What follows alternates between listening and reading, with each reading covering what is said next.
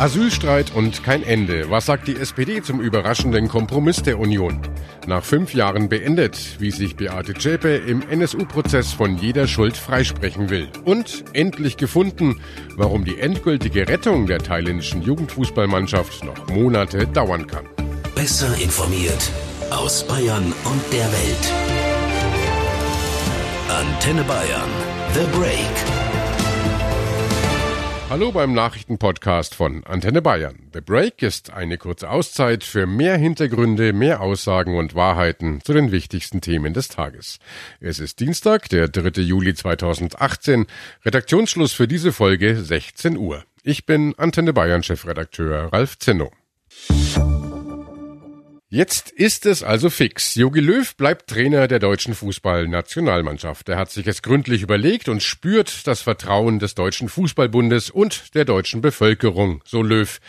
Diese Personalie, die Deutschland beschäftigt hat, ist also geklärt. Und die zweite wohl auch. Denn Horst Seehofer wird Innenminister bleiben.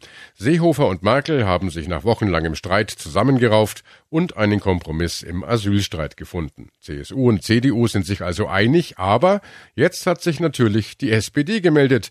Die sind ja auch Koalitionspartner und wollen natürlich auch mitreden. Dirk Steinmetz ist für uns in Berlin. Dirk, CSU und CDU, die jubeln ja jetzt es scheint, als hätten sie den Stein der Weisen gefunden. Aber dieser Unionskompromiss, der steht schon auch noch auf wackeligen Füßen. Ja, die SPD muss ihm noch zustimmen und sie lehnt eigentlich Transitzentren ab. Geschlossene Lager sind für viele Genossen einfach ein Tabu. Aber es geht einmal um weniger Asylsuchende als noch vor zwei oder drei Jahren. Das ist das eine. Ja, und was ist die Alternative? Ein Koalitionsbruch, Neuwahlen. Naja, da dürften die Genossen dann schon ins Grübeln kommen bei 16 bis 18 Prozent in den Umfragen. Am Ende also wird die SPD Ja sagen, aber sicher nicht so einfach auf die Schnelle. Die SPD hat aber ja bisher die Asylpolitik der Kanzlerin mitgetragen und Angela Merkel kann sich nicht wirklich darauf verlassen, dass es immer so sein wird. Ja, ganz genau. Die SPD ist auch bereit, Asylverfahren zu beschleunigen, besonders für Flüchtlinge ohne Bleibeperspektive. Aber viele in der SPD sind einfach stinksauer, dass es jetzt wieder so schnell gehen soll. Der frühere SPD-Chef Martin Schulz, der spricht, glaube ich, aus, was viele in der SPD denken. Und dann innerhalb von 24 Stunden soll der Koalitionspartner sagen, ob er diesen Blödsinn jetzt am Ende perpetuieren will. Morgen in aller Frühe werden sich die SPD-Abgeordneten zu einer Sondersitzung treffen und nochmal drüber reden. Hat sich der ganze Ärger für die CSU nun eigentlich gelohnt? Was meinst du? Naja, also das wird dann erst die bayerische Landtagswahl zeigen. Mitte Oktober ist die ja. Innenminister Seehofer hat weniger herausgeholt, als er ursprünglich wollte. Andererseits, der Druck aus Bayern, der hat natürlich schon dazu geführt, dass bestimmte Maßnahmen in der Asylpolitik verschärft worden sind. Bayerns Ministerpräsident Söder ist jedenfalls zufrieden. Wir halten es jetzt für eine wirklich wichtige Entscheidung und für einen großen Schritt nach vorne. Damit kann die Asylwende an der Grenze eingeleitet werden. Aber natürlich muss jetzt auch Österreich mitmachen, denn die Transitzentren, die sollen an der Grenze zu Österreich entstehen. Wird Österreich denn mitmachen? Also die Regierung in Wien, die zeigt sich schon offen für Verhandlungen, betont aber Nachteile für Österreich und die eigene Bevölkerung, die werden wir nicht hinnehmen. Der Plan ist ja, dass Österreich bestimmte Flüchtlinge aufnimmt, die an der Grenze zu Deutschland aufgegriffen werden. Und dazu muss nun ein Abkommen her. Und aushandeln muss es Innenminister Seehofer. Das ist sicherlich keine leichte Aufgabe. Übermorgen jedenfalls will er nach Wien fliegen und verhandeln. Was auf jeden Fall jetzt schon klar ist, nach dem ganzen Hin und Her der letzten Tage, die Politik in Deutschland ist beschädigt. So sehen es die Tageszeitungen. Die Frankfurter Allgemeine Zeitung glaubt noch nicht an ein Ende des Streits. Sie schreibt, ein Aufstand, der zum Fiasko zu werden droht. Die Pforzheimer Zeitung meint, was da zwischen München und Berlin passiert, lässt sich rational schon lange nicht mehr erklären. Das Handelsblatt meint, am Ende bleibt ein unwürdiges Staatsschauspiel zwischen Seehofer und Merkel, das eine künftige Zusammenarbeit kaum mehr ermöglicht. Und der Mannheimer Morgen sorgt sich um unser Ansehen im Ausland. Wer diesen Streit im Ausland halbwegs versteht, der hält die deutsche Politik für bekloppt und wer ihn nicht versteht, was auf 99 Prozent zutreffen dürfte, erst recht. Zehn Tage in absoluter Finsternis. Dazu die Ungewissheit, ob man jemals wieder gefunden wird. Diesen Horror erlebte die Jugendfußballmannschaft in Thailand, die gestern endlich gefunden wurde. Bis zur endgültigen Rettung kann es aber noch Wochen oder gar Monate dauern. Welche Probleme bei der Rettung jetzt gelöst werden müssen, besprechen wir gleich mit einem erfahrenen Rettungstaucher. Doch vorher zu dem Prozess, der uns seit Jahren beschäftigt und heute endlich zu Ende ging. Der NSU-Prozess mit der Hauptangeklagten Beate Zschäpe. Unser Antenne Bayern Reporter Christoph Lemmer war an jedem Prozesstag im Gerichtssaal, natürlich auch heute. Christoph, heute hat sich die Angeklagte ja nochmal persönlich geäußert. Was hat sie gesagt? Ja, im Groben, sie habe mit den Taten nichts zu tun entschuldige sich aber trotzdem. Sie habe schlimme Fehlentscheidungen in ihrem Leben getroffen und die hätten die Taten durchaus begünstigt. So viel immerhin. Aber auch zu ihrer politischen Überzeugung sagte sie etwas, nämlich, dass sie mit rechtem Gedankengut gebrochen habe und zwar schon lange. Fünf Minuten hat sie sich ja heute geäußert. Warum eigentlich? Bisher wollte sie ja meistens gar nichts sagen. Ja, mit einer Ausnahme vor zwei Jahren, da hatte sie sich schon einmal vom Rechtsextremismus distanziert und den Opfern Mitgefühl ausgedrückt. Aber das hatte ihr so richtig, jedenfalls öffentlich, keiner abgenommen. Das Medienecho war jedenfalls eindeutig und lautete kurz gesagt zu simpel, zu oberflächlich, zu wenige Einzelheiten. Und äh, dass das so negativ ankam, das hat sie offensichtlich gestört und darauf ging sie heute auch ein. Sie habe das Gefühl, dass ihr jedes Wort negativ ausgelegt werde, egal wie ehrlich oder ernsthaft sie das meine. Dass sie angeblich so selbstbewusst sei, das stimme auch nicht. Und dann sei sie auch angeschlagen von der langen Untersuchungshaft, immerhin sechseinhalb Jahre, da leide die Konzentration. Und nur deshalb habe sie sonst auch immer ihre Anwälte Erklärungen verlesen lassen. Jetzt zum Schluss. Da wollte sie das nochmal anders haben. Ihre Schlussworte, die habe sie allein verfasst ohne Hilfe der Anwälte. Und äh, war irgendetwas Neues dabei, was man noch nicht wusste? Nein, jedenfalls nichts über die Zeit, in der sie mit Uwe Mundlos und Uwe Böhnhardt im Untergrund lebte. Über die Morde und Anschläge, da habe sie selber nichts gewusst. Erst im Prozess sei ihr nach und nach aufgegangen, was die beiden Männer da angerichtet haben. Die Fotos von den Tatorten, die Aussagen von Angehörigen, aber auch die Aussagen von Leuten aus der Kölner Kolbstraße, die dort den Bombenanschlag des NSU erlebt haben. Oder die Aussagen von Bankangestellten, die von Mundlos und Böhnhardt überfallen wurden und von denen viele auch nach Jahren noch traumatisiert waren. All das, das habe ihr der Prozess in letzter Konsequenz erst deutlich gemacht. Und namentlich sprach sie die Mutter eines der Mordopfer an, Halit Yozgat, der letzte und neunte Tote der Cesca-Mordserie.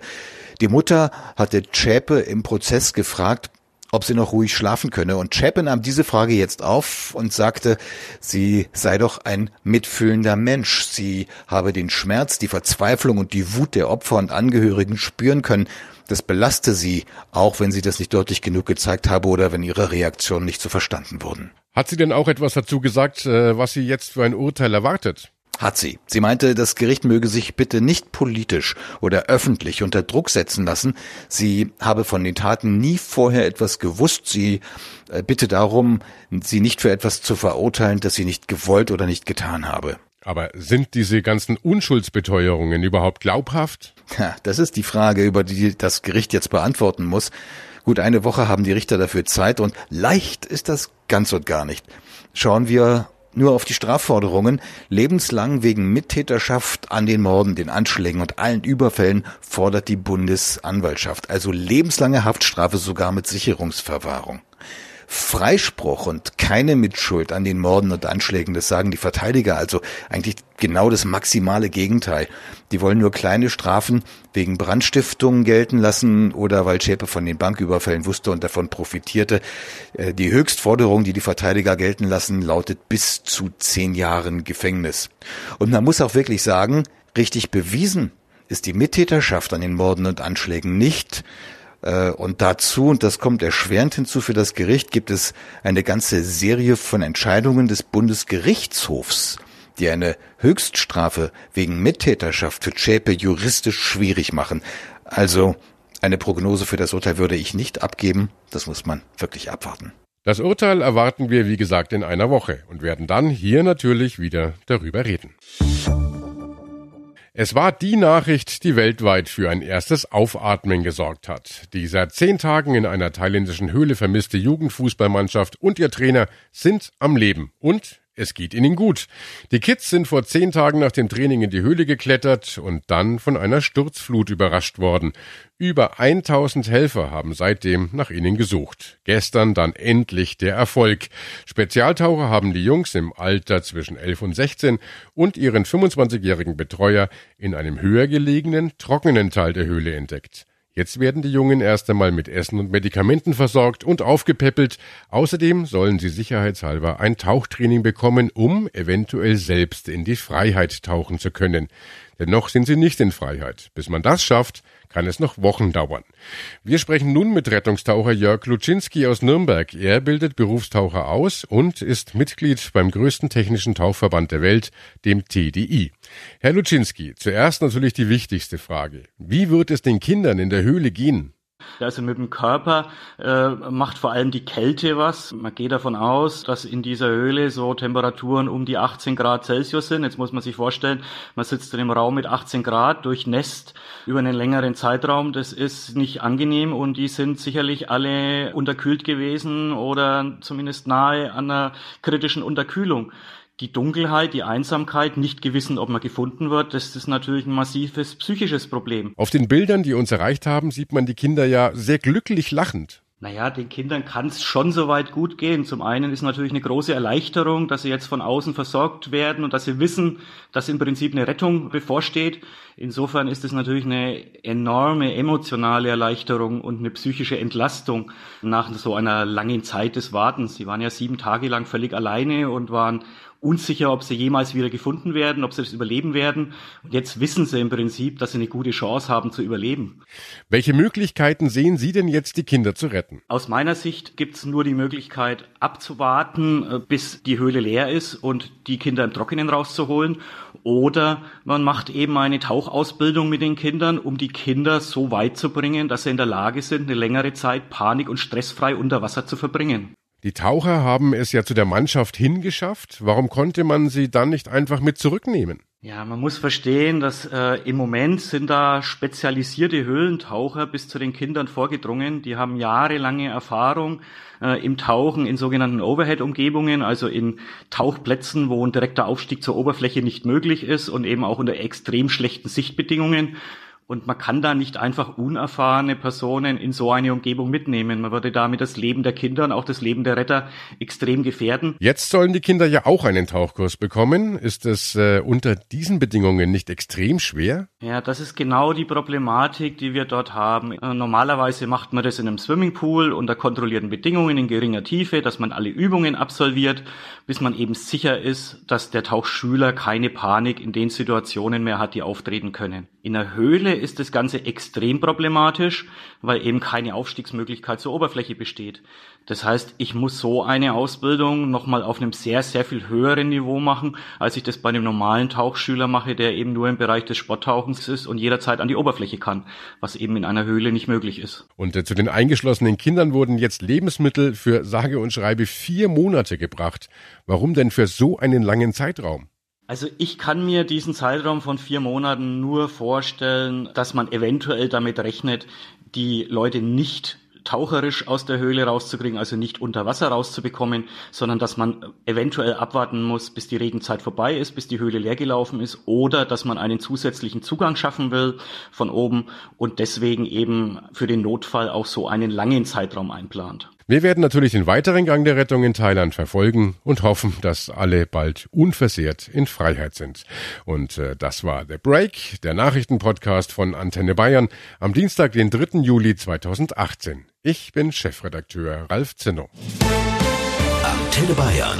Besser informiert. Jeden Tag. Zu jeder vollen Stunde auf Antenne Bayern. The Break. The Break gibt's auch morgen wieder um 17 Uhr. Jetzt abonnieren.